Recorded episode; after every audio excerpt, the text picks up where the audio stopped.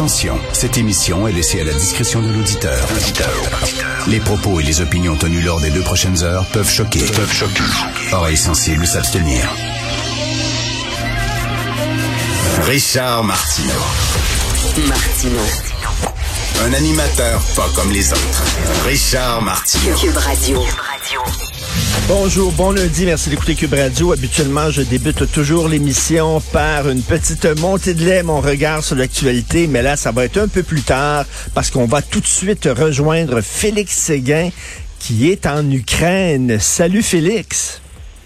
Salut Richard. En fait, pour être bien juste à la frontière polono-ukrainienne, on vient d'atterrir à Rezov, qui euh, à partir de l'aéroport de, Newark dans le New Jersey là. Et euh, après un huit heures de vol, euh, nous sommes bien fourbus, mais nous arrivons justement là pour commencer à documenter à notre façon euh, ce conflit, ce conflit probablement, hein, et on le dit encore cette semaine, l'un des plus graves depuis la deuxième grande guerre mondiale qui a donné aussi un élan à un mouvement de réfugiés aussi le plus grand en Europe depuis la Deuxième Grande Guerre mondiale. Et là où on s'en va, à, Dika, à la frontière, c'est exactement là où on s'est, ça s'est transformé en fait en, en, en, camp, en camp humanitaire là, de grande importance. Euh, on, on, tentait de savoir, en fait, euh, si tu veux bien, là, je, je commence avec toi un, un, carnet de guerre là, Oui. au jour euh, quoi 62 maintenant, je crois, de l'invasion russe en Ukraine. Euh, ça a été notre surprise de voir qu'il y avait justement un vol qui nous amenait dans cette euh, ville de Rezov en Pologne qui compte à peu près 200 000 habitants, un vol direct des États-Unis. Alors on se disait peut-être un vol euh, qui a été euh, ajouté à la flotte euh, polonaise pour emmener l'aide humanitaire et les travailleurs humanitaires. Alors de fait, euh, il y en avait des travailleurs humanitaires euh, avec qui se rendaient au même endroit, mais eux ne traverseront pas. On a rencontré euh, Jonathan Hart, euh, qui est un, euh, un homme de confession euh, euh, judaïque, qui est euh, qui est un banquier new-yorkais, mais qui, avec euh, cet organisme CDJ, probablement que tu le connais, Richard, c'est un organisme qui aide les Juifs qui sont dans le besoin. Hmm. Euh, et ils sont, euh, c'est un organisme américain, mais qui euh, qui se déploie là dans de nombreux pays, dont Israël aussi, bien sûr, mais euh, quand les leurs euh, ont des problèmes, et puis il y a une communauté juive, évidemment, en Ukraine, n'est-ce pas? faut mentionner que même le président euh, euh, Volodymyr Zelensky est lui-même de confession judaïque. Alors, c'est ces gens-là que j'ai rencontrés qui s'en allaient, eux, pour quelques jours, essayer d'aider à la frontière comme ils pouvaient, puis d'évacuer leur, les ressortissants de leur confession. Écoute Félix, c'est quoi là? On parle de millions de personnes qui vont arriver en Pologne, quoi? Ben oui, au- écoute, euh, Richard, au, au 1er avril, là, euh, si la mémoire est fidèle, là, on prévoyait que déjà 4 millions d'Ukrainiens avaient franchi les frontières, tant du côté polonais, mais du côté de, la Moldavie, là, aussi. Euh, puis du côté de la Roumanie, de la Roumanie également, pour fuir les combats. Puis au cours des derniers jours, pour ce qui est de Kiev, la capitale, on disait que pour une des rares fois, on avait assisté à plus euh, de mouvements migratoires inverses, donc de gens qui revenaient chez eux que de gens qui quittaient chez eux. Hmm. Ça, c'est pour la capitale, parce qu'elle est présentement euh, épargnée jusqu'à quand, Hmm. on ne sait pas, mais par contre, ça, c'était sans compter les mouvements supplémentaires qui commenceront à partir du Donbass des, de Kharkiv aussi, parce que euh, au cours de- des dernières heures, il y a eu des bombardements, des, des, des tirs de but, puis euh, je crois des bombardements aériens aussi euh, à Kharkiv, la deuxième ville en importance euh, en Ukraine. Alors, les, les, il semble que ce, sont, ce à quoi on est en train d'assister, c'est le remplacement du flux migra- migratoire venant de Kiev et ses banlieues par un flux migratoire venant du Donbass, de Luhansk, de, euh, de, de Kharkiv, de, de Mariupol, de Mykolaiv et puis des euh, localités avoisinantes comme Dnipro.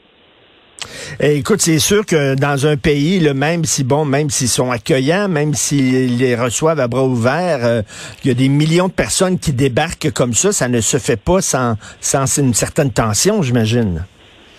Non, et là, ce, ce à quoi on assiste pour avoir euh, parlé justement avec nos, euh, nos humanitaires là, qui étaient sur le, le même vol que nous, on assiste, et là, je mets en- le mot entre guillemets, là, à une, je, je les cite, là, some fatigue, donc une fatigue, entre guillemets, mais une fatigue des donateurs aussi, une, fa- une fatigue de, parce que, écoute, ça fait plus de deux mois maintenant que, que la Russie pilonne l'Ukraine et les images à chaque semaine sont encore plus difficiles à regarder et ils s'installent, selon eux toujours, à une forme de lassitude à voir ces images-là, mais c'est un, un peu ça qui est c'est un peu ce que je trouvais euh, particulier, c'est qu'au fond, c'est l'Ukraine est un pays qui, on le sait bien, est en guerre, puis la guerre se poursuit, mais mm. quand on le voit maintenant outre-Atlantique, quand on le voit dans, dans, nos téléviseurs à la maison, tout ça, on a l'impression peut-être que c'est une histoire ancienne, mais quand tu es là, c'est pas une histoire ancienne du tout.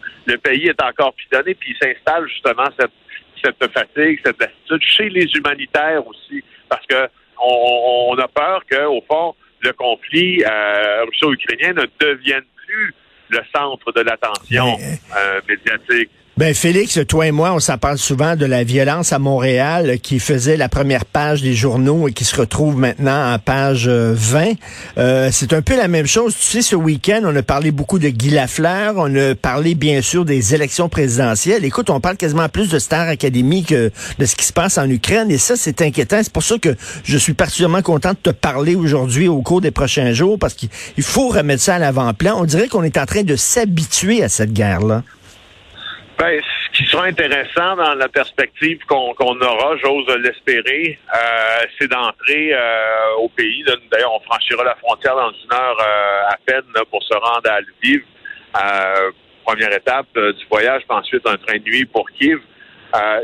Espérons-le, c'est de documenter plus à l'avant un troisième mois de frappe, alors que dans, dans, dans, dans les, dans les images qu'on nous renvoie de l'autre côté de l'Atlantique, tu l'as bien dit, ça, ça, diminue en importance hmm. euh, dans l'alignement des nouvelles et tout ça, mais, mais c'est bien sûr que ce qu'on va découvrir ici, ça va être tout le contraire. Alors on pourra, euh, on pourra vous ramener ça avec euh, dans le cadre de nos chroniques à TVA aussi, dans le journal de Montréal au cours des prochaines semaines.